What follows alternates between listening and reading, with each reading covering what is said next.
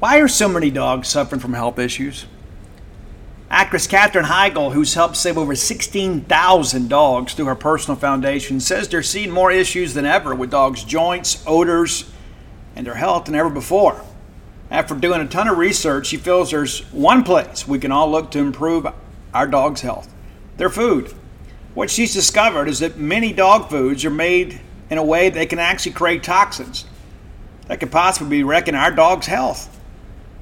And that's true for many of the premium brands as well. Fortunately, she's found that just by adding a few special superfoods to her dog's food, she saw huge transformations in their health. She's made a 20 minute video explaining step by step how any of us can do the same thing to see incredible changes in their dog's health. I've got five dogs. I do. I love them. I spend most of my time with them.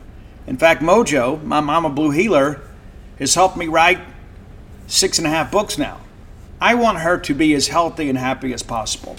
So if you feel like you do about your dogs the same way I do, let me encourage you to go to badlandsfood.com forward slash boneyard and watch Katherine's video right now. And again, that's badlandsfood.com forward slash boneyard. Be sure and check it out and make sure your pet is happier and healthier than ever. Let's face it, friends, we live in uncertain times. Security, probably more important now than ever before. That's why it's important to keep you, your family, your property safe by working with my friends at Eufy. That's E U F Y dot com. Let me tell you a little bit about this new video smart lock they have. It's super cool because basically you get a three in one security system here. You can have everything on just one device instead of having the outside of your house look rather tacky because you got all kinds of stuff out there. It's not just about your security, but convenience. No more concerns about losing keys. You can assign passwords to your family members and you can see who's kind of coming and going. Got that immigrated camera too.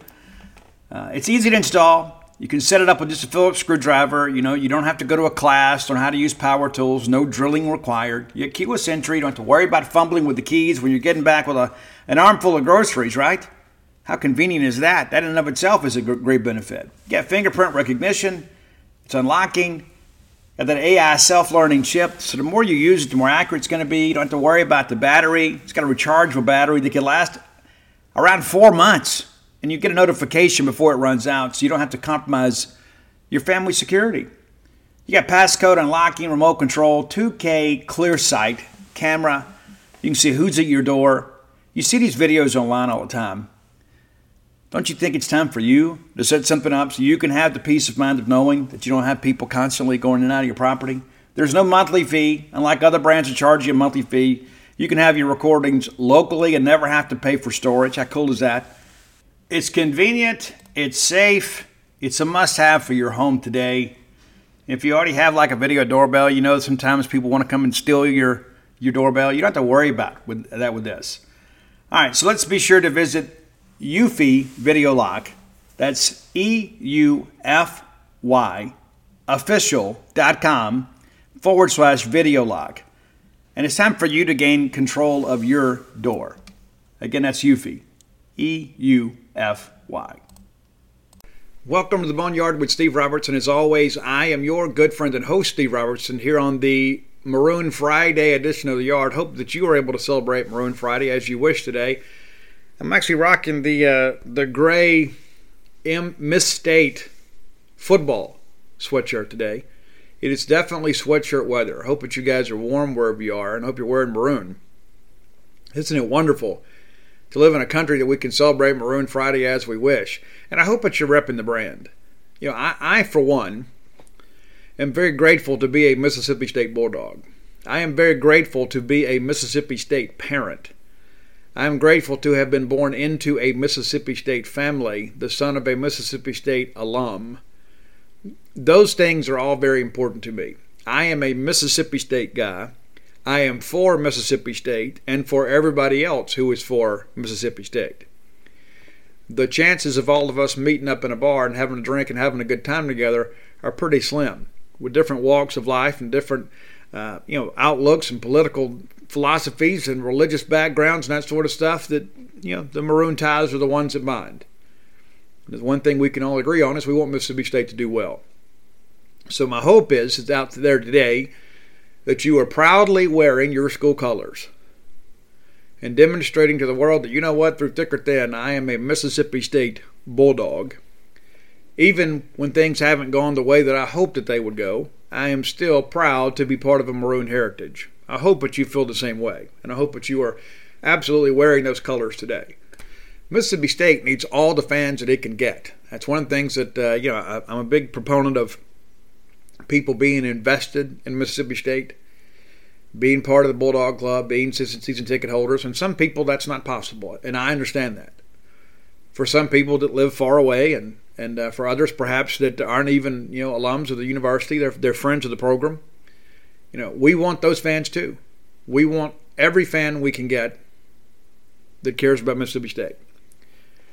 No matter their background, no matter their education level, no matter their income, we want every fan we can get. We want all people to feel a sense of belonging when it comes to Mississippi State. We want all Bulldog fans to feel like they are part of something bigger than themselves, even in times like these, even when football's not going quite the way we'd hoped.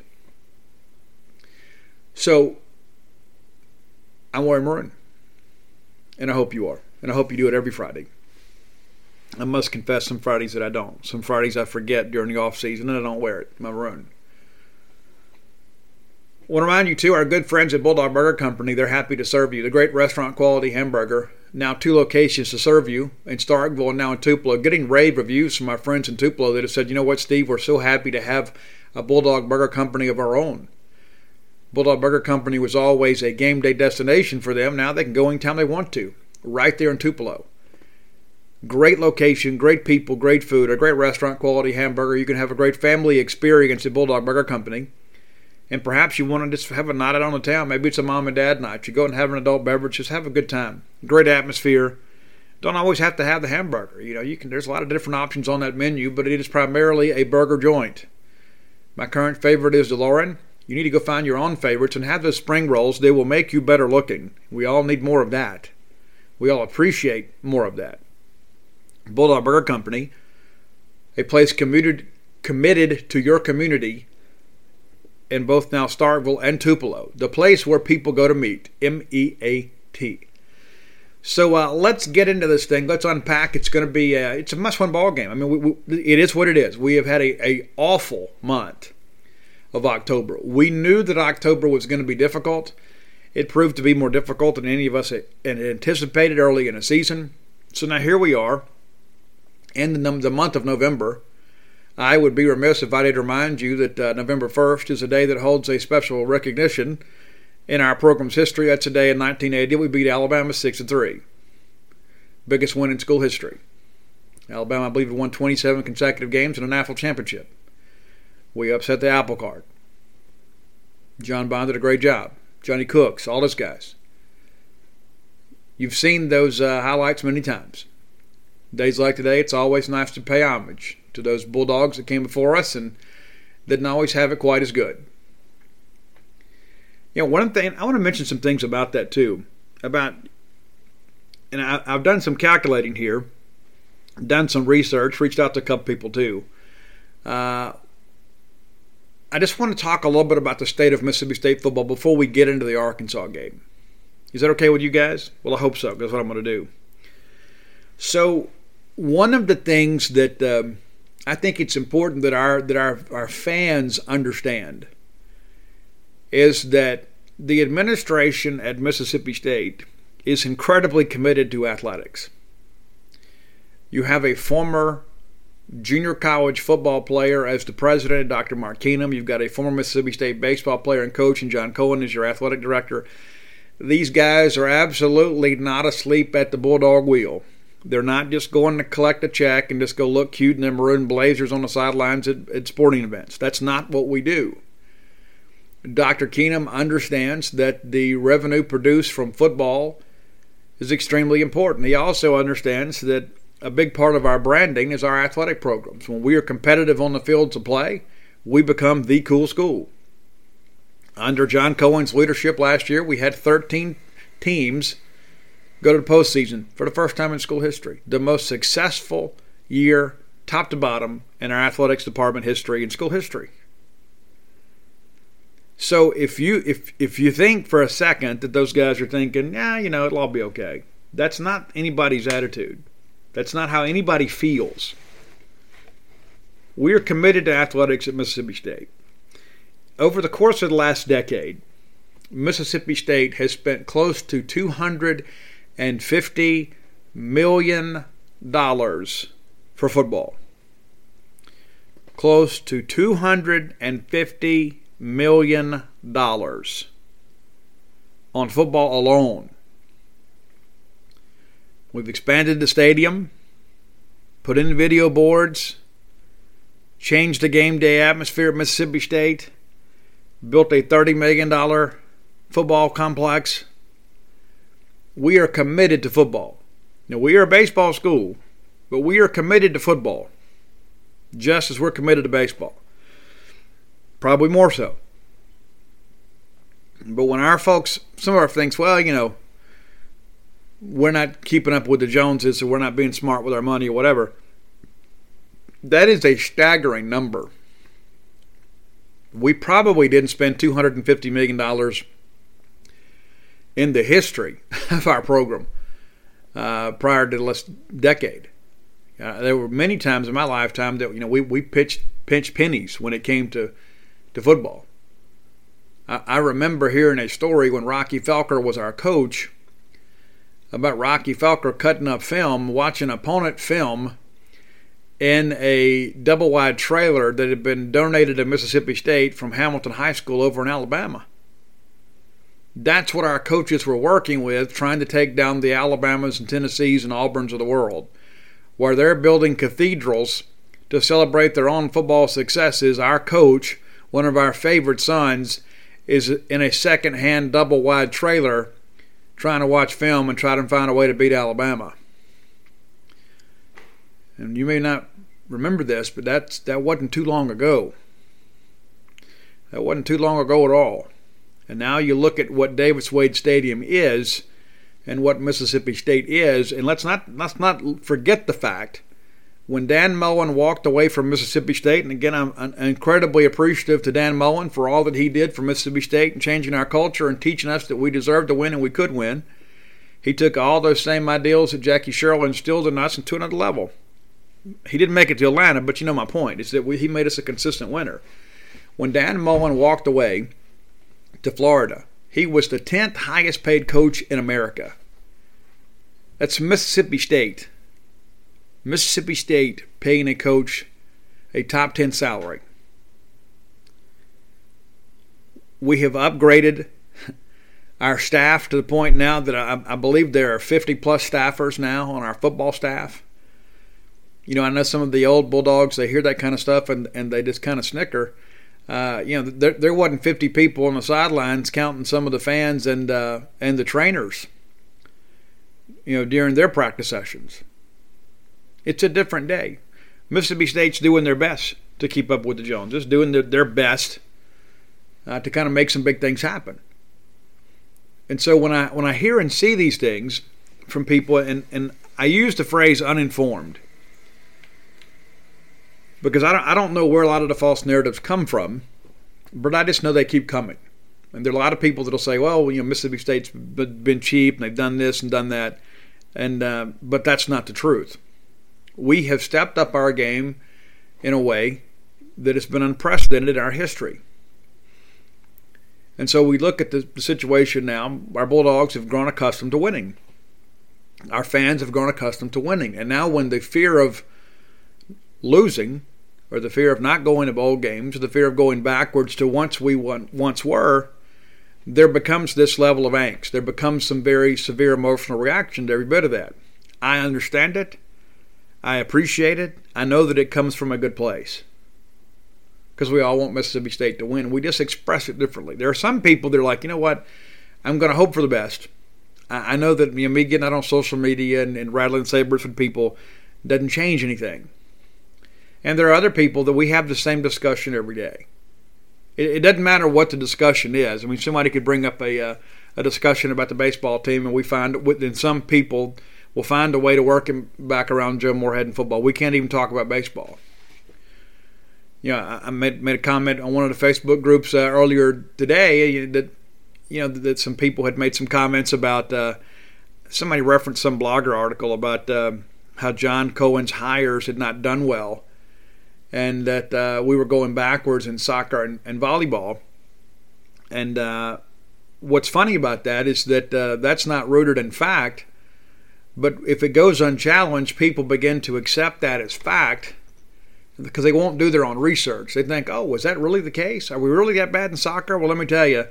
Last night, Coach Armstrong and the ladies went to Missouri, won a ball game four to two, which clinched their berth in the SEC tournament. And it has not been a tournament for very long. We have not been in an SEC postseason game since 2004. We have never qualified for the full fledged SEC tournament until now. But according to some, we haven't made any progress on the soccer front.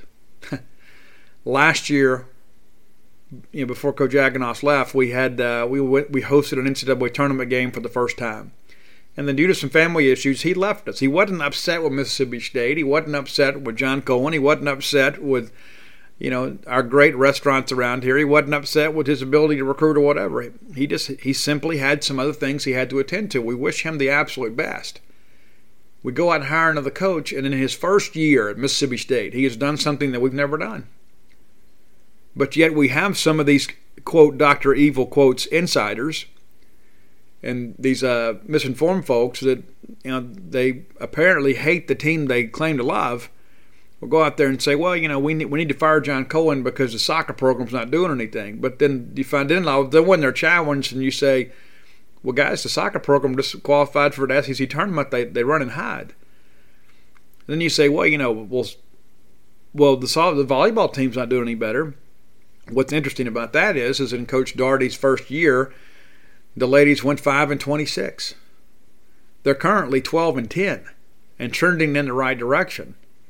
Not to mention, you go out and got Callie Minshew, who's one of the most decorated volleyball players in the history of Mississippi. That's Gardner Minshew's sister, by the way, who has come in and has started most games and has, has really been part of a turnaround for Mississippi State athletics.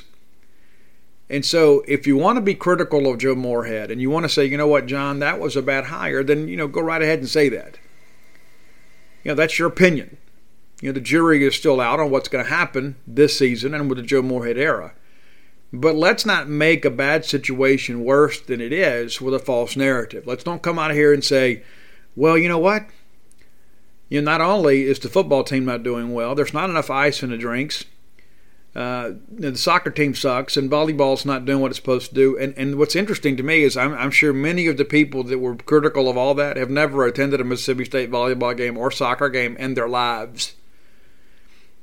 But because some blogger makes a comment about it, and not, not to mention, uh, as I've said many times, it's best to judge seasons when they're over, not in the middle of them. Because in hindsight, those comments look to be really, really silly when you go out there and you say that the, the soccer hire's not you know uh, reaping any dividends and then they go do something we've never done before then you come off the hot takes look a little chilly. A little chilly. So another interesting comment uh, i was thinking about too is um, you know about joe you know, and, and we can sit here and we can talk about all the things that have taken place this year. We can talk about injuries. We can talk about the Tutor Gate stuff. And, and really, we've talked about all that till we're blue in the face. You know, I had heard Terrell Buckley speak last night. We, we were both speaking at the Starkville Quarterback Club. He spoke before I did, and I listened with great interest. T. Buck and I are both from Columbia, Mississippi. I don't know that he claims us, but we certainly still claim him, even though he transferred to Pascagoula and probably cost us a couple state championships at Columbia High. We'd love to have had him as a player. But one of the things that you know that, that T Buck mentioned last night is that you know you know you begin at the beginning of the year and you think, okay, I've got five or six corners I got to work with, and we'll go out here and figure some things out. And then you get there last weekend, and you know Maury Smitherman is out for the year, and then Cameron Dantzler uh, has an upper body injury and was a late scratch and didn't play, and then you're you're starting two two true freshmen on the road against the best wide receiver group you've seen this year. And as he said, nobody walked over to him and put his arm around him and said, Hey, T Buck, it's going to be okay, baby. They said, No. You got to find a way to go defend these guys. You better go find a way to stop the pass. Nobody's feeling sorry for Mississippi State football. Nobody's feeling sorry for Joe Moorhead. They understand the game, they understand the job. It'd be easy for T Buck to say, well, you know, uh, we lost all those guys last year, and then we have our two starters come back, and then they're they're hurt, and we're having to play with true freshmen. But I didn't hear him offer any excuses. And maybe it's because of the fact he played in the NFL for 14 years. And he understands what it takes. He understands this whole next man mentality. And listen, we've got some young guys, Martin Emerson, Jarrian Jones, we feel really good about. Think those guys are going to be stars for us. Tyler Williams played last weekend. It's his first it was his first game back after being out for a while. But the bottom line is we lost a ball game. But we can get involved in all that. And I think, you know, it's easy to be a little short-sighted and say, well, the bottom line is if you look at the record, the record is what the record is. That's the reality of it. That you're three and five. You're a three and five team. You can talk about Tutor Gate 10, you can talk about injuries, but you're 3 and 5. Uh, Tommy Stevens comes in, does a great job for six quarters, gets injured, hadn't been the same since. The one thing I think we can all agree on is that Gardner Minshew uh, probably would have been a great fit for this offense. Probably wouldn't have done a great job for us. Wasn't the best fit. Tommy Stevens, probably not the best fit for the Dan Mullen scheme either. There's a discussion about Gardner Minshew on our message board today about, you know, why didn't we recruit him? Well, he couldn't handle the running component. He's a smaller guy. Fits what we want to do now. That's one thing that I think about is, you know, we don't always produce produce those type of quarterbacks in our recruiting footprint that fit what we want to do offensively now.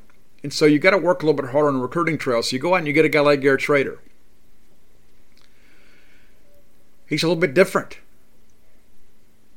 And I think that's the one thing we can all agree on is that he's going to be a star. He's beginning to do some great things. I thought last week was the first time he really looked like a freshman. He's played well beyond his years. He's been poised. He's done a great job. But last week they got to him a little bit. And one of the things that I would hope that we would do to maybe give, you know, our offense a little more of a chance this week is maybe let's fair catch the kickoff because it seems like we always we catch it inside the five and we return to the 15 or the 20 and right out of the gate we're already behind where we should be. We've already given up five to ten yards. And then we run something off tackle or we get you know the next thing you know we're, we're behind the chains. And then we get a three and out on that first drive because we have not had a great i don't think we've scored on our first drive since the southern miss game you know that that's it's incredible how impactful that first score is when you especially when you look at how things have rolled out for the Bulldogs this year. In every game that we have led or been tied after the first quarter, we've won. We hadn't scored a whole lot as of late in the first quarter. But let's give ourselves a little more of a chance here. Maybe we fair catch that thing, take it to 25, and you know, and even if you don't score that first drive, Maybe you get a first down and then you're punting from out there around your own 40 and you can pin somebody back deep inside their own 20. And then perhaps you get a three and out and you get the ball in plus field position. If you look at what happened last week, that's kind of what A&M did to Mississippi State. You go back and look at that first quarter. They win the toss and defer. So right out of the gate, they're playing field position, which is one of the things that I think we've got to do early in this ball game with Arkansas. We got to play field position until we can get an early lead. We can't go out there and just think, okay, we're going to put together a 95-yard drive and, and just stick it, you know. Uh, so we go three and out. Tucker Day gets a nice 50-yard punt, so we have them. Uh, we, they return it 10 yards too, so right there on 32. Well, then they have the one little swing pass out to Isaiah Spiller that got him out around midfield that was really the only positive play on the drive. Then they punt, and uh, we're backed up inside our 10. They're playing field position here. What do we do? We go out there and get behind the chains. We did have that one long run from Shrader that got called back on a holding call, and the next thing you know, we're, we're punting from inside our, our 10, and then they set up a drive at the 49. They go right in and score. We get the ball back, throw that interception that should have been ruled an incompletion, or pardon me, should have ruled a completion and then down. That's the one where the guy went over the top uh, of um, of Zuber. They get the ball at the 45, and then they go right on down and score. What's well, 14 nothing before before anybody's gotten comfortable. They've had two short drives because they were able to play some field position there and uh, and, and shut us down a little bit. In a game like this, where the emotional psyche of both Mississippi State and the opponent is so fragile, an early score could make a big difference in the game. We have got to find a way to get out of the gate. That has been the detriment of our of our season. Is we get behind and we have to play from behind, and as limited as we have had to be on offense at times under Garrett Shrader, we have struggled to play from behind. You go back to that Kansas State game, we stuck to the offense, we had a lead, and defense couldn't hold it. Tennessee game, the defense plays well. We can't put together anything offensively until late, and then they get a score that puts us away. You go out there and play with a little juice against LSU, but you just couldn't quite get there offensively. We've got to find a way to get out of starting blocks. We have to. There's no other way around it. When I began to look at this ball game and I think, okay, on paper, Mississippi State is the better team. We're three and five, they're two and six. They're playing at home. We've been a bad road team. So it's really a toss up. And I know Vegas has given us a little bit of a touchdown. I expect a much closer ball game. I think State's going to win the ball game, and I know that's probably not a huge surprise. I don't know that State covers. I'm thinking maybe 27 24, 27 21, something like that. I think they'll score a little bit, but their quarterback situation is so unsettled. Their quarterback situation, uh, you've had two grad transfers come in. Nick Starkel looked awful last week against Alabama. Listen, that's not let's not judge him too harshly on the Alabama thing, but he has been turnover prone, 10 interceptions this year. I think that's right. Hicks has been is a statue back there, cannot handle a pass rush. He's practiced this week. Chance he goes some. A lot of discussion about KJ Jefferson running some packages. And listen, if I'm Chad Morris and I see the success that Kellen Mond and and uh, A&M had with some of the quarterback runs in the option game, hey, I'm going to run some of those same concepts. I'm going to make them defend it it's just a little bit different dynamic, I think, with this quarterback situation at Arkansas because you go out and you get two grad transfers and you're not any better at quarterback. I think, if anything, they're probably worse than they were last year with Ty Storey. There's a lot of pressure on those guys, too, at Arkansas. I think everybody up in Fayetteville probably feel like they're coaching and playing for their jobs. They're facing another 0 8 SEC season right in the face. excited to see what happens this weekend, to say the least. I think defensively, having Willie Gay back on the field is a tremendous benefit with a guy like Rakeem Boyd out there. We need eh, Willie Gay's an NFL quality linebacker. You put Willie out there, Willie can go make plays for you. I think he makes you a better team. There's a reason he was a starter in the first place. Having him back makes a difference. And again, I think it's an all hands on deck thing with I, I don't think Lee Autry's going to play. And the reason I say that is because you know he's already played in three games, only has the one regular season game remaining, and I expect all hands to be on deck for Ole Miss. People continue to ask about this Southern Miss thing with Autry. I'm going to try to explain it one more time, and then I'm going to move on with life because it'll be behind us after this week. Because I don't, th- I don't think any of the Tutor Gate 10s are going to play against Abilene Christian. You don't need them and they'll all play against Ole Miss, and then everybody's suspensions will have been served. Then we can move on. That'll be behind us. Hopefully, it doesn't cost us a season. But the situation with Lee Autry, whether you want to believe it or not, these are the facts. Mississippi State had three interior offensive linemen injured against Louisiana Lafayette. You may recall that. Darryl Williams, Dareuan Parker, Evans Wilkerson. All three of those guys got injured against Louisiana Lafayette. They were not expected to go against Southern Miss. James Jackson made the move over from defensive line to offensive line. So Lee Autry was activated. The program made a request of the NCAA because the list of those games, it's not a week to week thing. You submit a list prior to the season, and we learned that a couple weeks ago.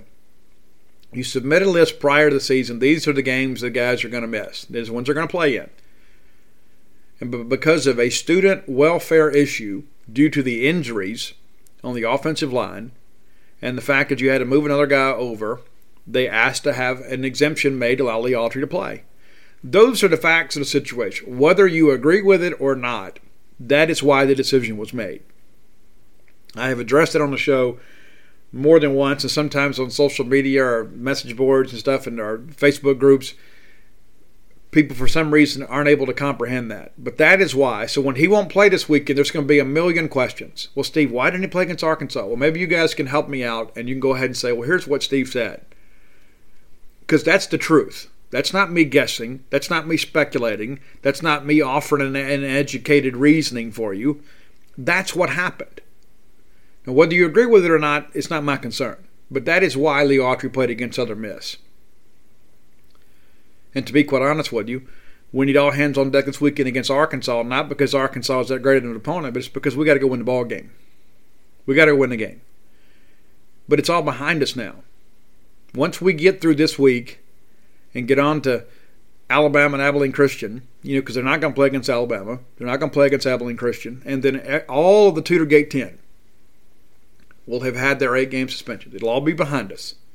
Finally. We won't have to talk about it anymore. Hopefully. And put it all behind us. But it all boils down to this weekend. It all boils down to state winning three of the last four. And in order to win three of the last four, you got to win this one. This is the last road game of the regular season. It is against a team that is really struggling. It is a team that struggles to put any offense on the field. It hadn't always been that way. Nick Starkel was outstanding against Colorado State. They played pretty well against A&M. Able to run the ball a little bit. They got some young receivers that have been able to make some plays. They've got a, a veteran offensive line that has been banged up now. There were three guys that were expected to be senior starters this year. One has actually left the team and is retired from football. You got one guy that's going to be a game time decision, another guy that's out. You know, they've got some issues too. But this game is not going to be about Arkansas. It's not going to be about how mad they are about Mississippi State going for it on fourth and 13 in the fourth and letting uh, Keytaon Thompson throw a touchdown. That's not what that, that's not going to matter. That all sounds good in the paper. And it's one of those things too. There are a lot of people that get mad and they kind of give you a hard look, but you know that's all they can give you you know, Arkansas does not have the firepower to go out there and beat SEC teams without somebody helping them. Mississippi State has not played clean all year. And as I said on Monday's show, that's kind of who we are. We're a team that gets loose and fast with the football. If we can find a way to limit that this weekend, we're going to win the ball game. And I think we can win handily. I don't think it's going to be a 52 to 6 type ball game because I don't know that we're offensively near what we were last year, and that's a shame. But I am 100% confident that you are going to see some new wrinkles this weekend from Mississippi State offensively. 100%. I think you're going to see some things you hadn't seen in the last month or so. I think you're going to see the Mississippi State offense go out there with a real sense of urgency in the ball game to get an early lead. And I fully believe if State can win the first quarter, that Kylin Hill will carry the team to victory. Arkansas very, very bad against the run. 93rd in the country. State hadn't set the woods on fire either, but we're better than they are against the run. Our, Kylin Hill can make plays against the edges of the Arkansas defense. Hey, they got some guys on the interior pretty good. They really do. Got a good Mike linebacker, got a couple of good guys on the interior. I think you got to go out there and work the edges. I don't think there's a defensive back on the Arkansas roster that wants to see Kylin Hill one on one. They all know Hill to go over the top. They know that he can go through them. I think Kylin Hill's going to have a big game, assuming everybody stays healthy, and assuming we go out there and don't uh, help them in the ball game. I think we'll win the ball game, and I think that'll quieten things down around probably to the week of Thanksgiving. I think we all expect to lose to Alabama. I mean, we're going to go play the game. You never know what could happen, but I think we can all. I think it's safe to say, from a talent standpoint, Alabama is considerably ahead of us right now. We'll be considerably ahead of Abilene Christian. That'll set up a five and six matchup against Ole Miss. And I expect Ole Miss to come into that ball game with their fate already determined. Another losing season. That'll be their Super Bowl. They'll come out there with nothing to lose and you know everything to play for, and go out there and just you know throw caution to the wind. Desperate teams do dumb things because they're desperate.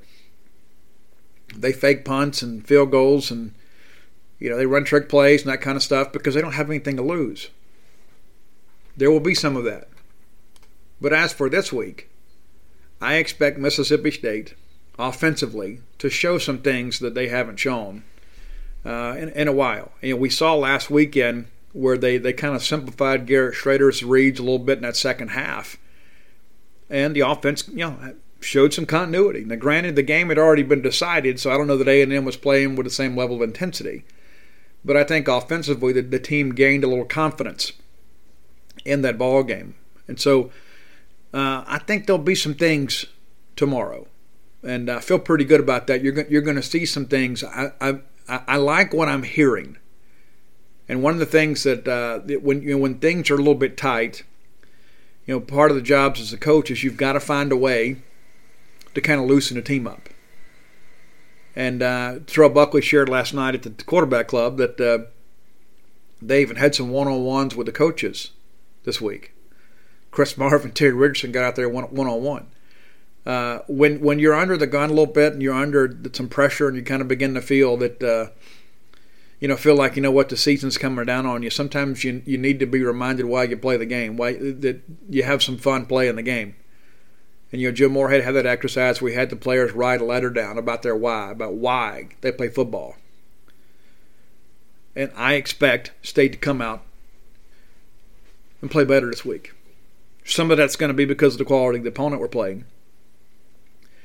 But this is a big game, not just not just for this weekend, but for the confidence building for the rest of the season. We're in the final month of the season, and the good thing is, is that State gets three home games after this one. This is the final regular season road game. You win this one, you've got two winnable ones at home. You kind of sets up and say, you know what, we can still go salvage something out of what has been a very disappointing season good, bad, or indifferent. The Tutor Gate 10 stuff, the injuries to Tommy Stevens, the injuries to Murray Smitherman, the injuries you know, throughout the roster. To still be in a position to get to the postseason is a big thing. It's not what we expected to be. We didn't expect to be here in November sweating this thing out. By now, we kind of expected to be pretty close to bowl eligibility. Probably expecting this to be our sixth win, and then you knock out Abilene Christian at Ole Miss and making an eight and four year. But that's not where we are. That's where we wanted to be. It's where we expected to be. It's not where we are. I want to remind you, too, our good friends at Campus Book Mart, they're here to serve you. They have signed copies of Flim Flam and Stark Villains, and you can order that online directly from them. Stan Ramus, Kathy Brown, the whole crew there, the lovely, talented Susie, they will treat you like family because you are family. It's as simple as that. Many of you bought your textbooks from Campus Book Mart when you were students here and used their free parking behind the building and walked to class every day. They care about Mississippi State. They care about Mississippi State students. By being a loyal Boneyard listener, they'll give you a phrase that pays to allow you to save a little cash. That phrase is BSR, which stands for Beautiful Steve Robertson. And that'll get you free shipping on all orders over $50. Any order less than $50, absolutely incomplete. Again, that's campusbookmart.net. Promo code BSR. So let's take a quick look around the league here. It is a pretty much a limited schedule. We just got a couple of, of out of conference games. Texas San Antonio at A and M. A and M is feeling good about life again. You know that'll be a ball game. I think A and M wins pretty handily. I think they're still kind of facing a seven and five season. They still got some difficult games ahead, but uh, they feel better after a win last week. Uh, the Georgia Florida game, I'm actually going to pick Florida in that ball game, and that's the cocktail party, you know, in Jacksonville and everybody gets together and it's such a big heyday. But uh, Georgia has had trouble scoring as of late. I expect Todd Grantham to have some things cooked up for Georgia. You know, a couple years ago in 2017, we took a really good defensive team to Georgia, and Todd Grantham got exposed in that ball game. You and I both know he has been waiting for another opportunity to go get those guys to Georgia. I expect Grantham to have them ready. They've done a good job defensively at Florida this year. They've got the defensive backs that can kind of hold up, allow them to bring a little more pressure. Jake Fromm has not had the year we expect him to have. And so I'm taking Florida in a close one. I think it'll be a great game. I don't think it'll be an offensive masterpiece by any stretch, but I expect Florida to win the ball game, thus giving Florida and Dan Mullen the inside track to get to Atlanta, where he'll likely play Alabama again and likely get beat again. But uh, I know that'll be a bitter pill for many Mississippi State folks to swallow. But I, I expect Florida to get there this year. I don't. I don't even think it's a great Florida team. I think they've kind of benefited from the fact that the East isn't quite as good as many people expected it to be. But I think Dan's going to find a way to win. And that's always been the thing about Mullen. People say, "Well, he can't win the big one." I think I think this weekend Grantham helps him. I think I think Mullen found his uh, partner in crime with Todd Grantham. Going to be a good ball game. Ole Miss is at Auburn. The line on this game continues to kind of grow for Auburn. Auburn didn't play exceptionally well offensively last week, but I thought defensively they were outstanding. LSU and that crowd simply made the plays to win the game. I, Ole Miss is very one-dimensional on offense. Even though they're coming off a bye week, I know John Rice Plumlee. Uh, it was reported that he had a uh, little bit of a cleanup procedure during the bye week to uh, to take care of some things with the knee. Uh, that's difficult to deal with, you know, especially as a running quarterback. Just don't know what his availability is going to be. Auburn defensively is legit. They are absolutely legit. We knew that front seven was going to be great. They're beginning to make some plays in the secondary. I think this Ole Miss team is going to really, really struggle to score points. They'll run the football at times, but uh, Derrick Brown, Derrick Brown's the kind of guy that can change your season if you're an opposing player. And I know Ole Miss is pretty beat up on the offensive line on offense. This is not the team you want to go play if you're a team that's kind of beat up because Auburn is so physical at the line of scrimmage. Uh, UAB at Tennessee, you know that that game had a lot more luster here a couple weeks ago. I, I think Tennessee's playing well enough to go get that win, and uh, it's it's incredible how their season has turned. You know, it's all because of uh, you know that that what 93 yard drive or 91 yard drive against Mississippi State. It's a 13-10 ball game. We get off the field there. We get a three and out. We got we're going to win the game, and they didn't. They they did not let us have the game. They found a way to go score, and they've been playing better ever since pl- played well enough for a while to make Alabama nervous. And then, of course, Tua gets knocked out of the ball game, and Tennessee showed that Alabama is a different team without Tua, and, that, and hell, anybody is without their starting quarterback. But um, Tennessee, you know, Phil Fulmer's probably sitting back, kind of kicked back laughing a little bit now, saying, "See, I told you it's going to be okay." Vanderbilt's going to be at South Carolina. That'll be an interesting ball game. I, I, like South Carolina in the game just because I don't know that Vanderbilt can score. Even in games they win, they don't score a whole lot. So we'll see what happens. I know Derek Mason feels like he's under fire. If you call after they beat Missouri, he made the comments about uh, a lot of people want that job, but I'm built for this and that sort of stuff. And, and, and all that, I'm sure, fires up the fan base. But uh, that was a big win for Vanderbilt. I just don't think there's, there's at this point, uh, it's pretty clear the SEC's not going to hit their bowl ties and to be honest with you, I'm not going to feel bad about anybody else. I just want Mississippi State to get theirs. I don't really care if anybody else goes. We want the bowl money for sure, but uh, I want, I'm a Mississippi State guy first. And as I have shared with you guys many times, I am for Mississippi State and everybody else who is for Mississippi State. We've had a chance to uh, to meet a lot of those folks over the course of the last week. This time last week, I was. Uh, headed over to Tupelo for Celebration Village for uh, you know the first book signing. Prior that that was actually prior to the actual release of the book. It seems like the book's been out a month. It was it was released on Monday. A lot of reviews already. Very very happy to hear what people have had to say, and I'm so glad you guys are enjoying the book. Uh, I've absolutely enjoyed putting all these stories together. And listen, I, I went back and read it, and there are a couple of couple of dates in there that uh, that I missed, and there's some things that we'll have to change for the second printing, but not the major. The spirit of the book is the same. There's always a couple things, no matter how well you edit it, you think, oh, man, how did this happen? It happens. A couple dates in there, you know, some minor things, but um, we'll get that fixed. I, I hate it because I'm such a perfectionist when it comes to that sort of stuff, but uh, it's been so great to hear from people, and I wanted to share a story with you. um, because I think it's so incredible. Is I, I had a guy reach out to me, and he got the book, and he said, "Hey, hey, Steve, I got your book," and uh, he began to share with me that uh, his son read him the book.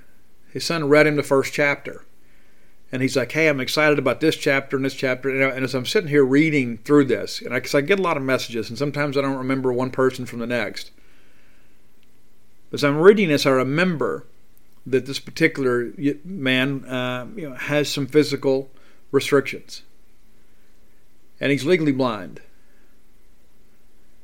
But he wanted the book, so he orders the book, and he has his son read him the book. And I, I got a little emotional thinking about that. I'm thinking, you know, how cool is this?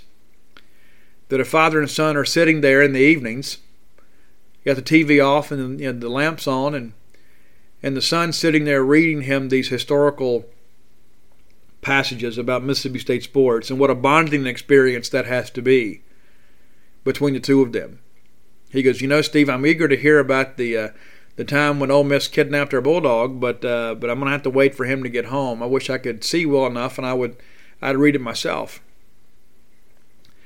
And I begin to think about all of this. And that's one of the reasons that I mentioned at the top of the show about I am so grateful to have been born into a Mississippi State family. I read the comments from time to time. People say, man, why couldn't my dad have gone to Alabama or LSU? Well, I'm glad that Freddie Robertson went to Mississippi State. And uh, I'm very, very grateful for the heritage that we have. We don't have a whole lot, but what we have, we're awfully proud of. And uh, there's so many times that so many of our fans, when things get sideways, and I'm guilty of this too, I just don't always post it publicly you know, if I had posted in the middle of that A and M game, it would have been similar to some of that. But I have learned to have a little restraint over the years and say, you know what, let's just kind of take a deep breath. Sometimes it's best to observe the 24 hour rule. Sometimes I wish I could do that. I'm sure the people around me at times when things aren't going well probably feel that way. I don't believe in this whole self fulfilling prophecy that uh, that Mississippi State has to be a second tier university in the SEC. I just don't buy into that. I think the commitment from our administration is unprecedented, and I think as a result, that's one of the reasons we're beginning to see unprecedented success. We are not where we want to be football wise. But how would you feel in January if we beat Arkansas we beat Abilene Christian, we beat Ole Miss, and we keep the egg, and then we go to a bowl game, we win that game, and we have a seven and six year, and you say, you know what? Despite the fact that we had ten players suspended for eight games, and despite the fact that our grad transfer quarterback got hurt and wasn't what we hoped he would be, despite the fact that we lose Maurice Smitherman for the year, despite the fact that Cam Dantzler misses a couple ball games due to injury this year, and he's our ace, he cuts down half of the field, and despite the fact that we lost three NFL players on defense, despite all of that, we still found a way. The Mississippi State still found a way to keep the egg and to get back to a bowl game and then win that bowl game. How would you feel then? Because you know what? It'd only be one game different than last year. There's just something that changes when we beat Ole Miss, we win the ball game. Then all of a sudden, I begin to think, and people are going to say, "Well, Steve, that doesn't change the delay of a game penalty against Auburn on the first play of the game." But you know what? That's inexcusable. You're absolutely right. You are 100% correct. And there are some things that this coaching staff is kind of learning on the fly. But this month provides us the opportunity to settle things down and right the ship and go win some ball games. And this weekend is the one. This, in my mind, this is the one that kind of defines what the final stretch is going to look like. You win this ball game, all of a sudden your players have some hope again. Your fans have some hope again. And you know what? I don't know how hopeful we'll be when Alabama comes to town. I don't know how full the crowd will be for Abilene Christian, and thankfully that's a night game. Of course, we get night football when it's cold rather than when it's hot. Such is life as a Mississippi State fan, right? But I, I just feel in my heart if we find a way to make that Egg Bowl mean more than just bragging rights, we'll find a way to win it. We'll find a way to win it. But it all starts this weekend. So I expect Mississippi State to come out, play well, find a way to win the ball game this weekend, and then you kind of live to fight another day. Because you lose this weekend, the season's over for all intents and purposes, right? I mean, because, you know, we're not going to go beat Alabama.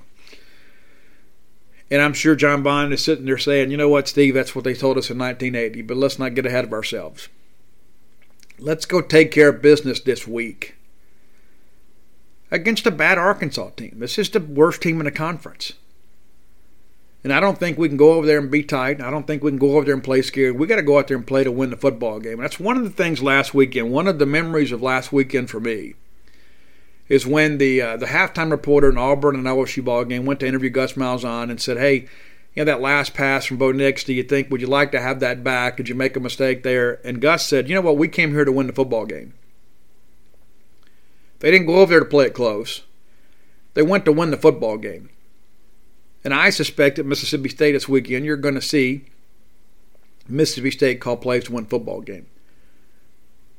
We're going to go out there and try to win the game. I think everybody in the building understands what's at stake here.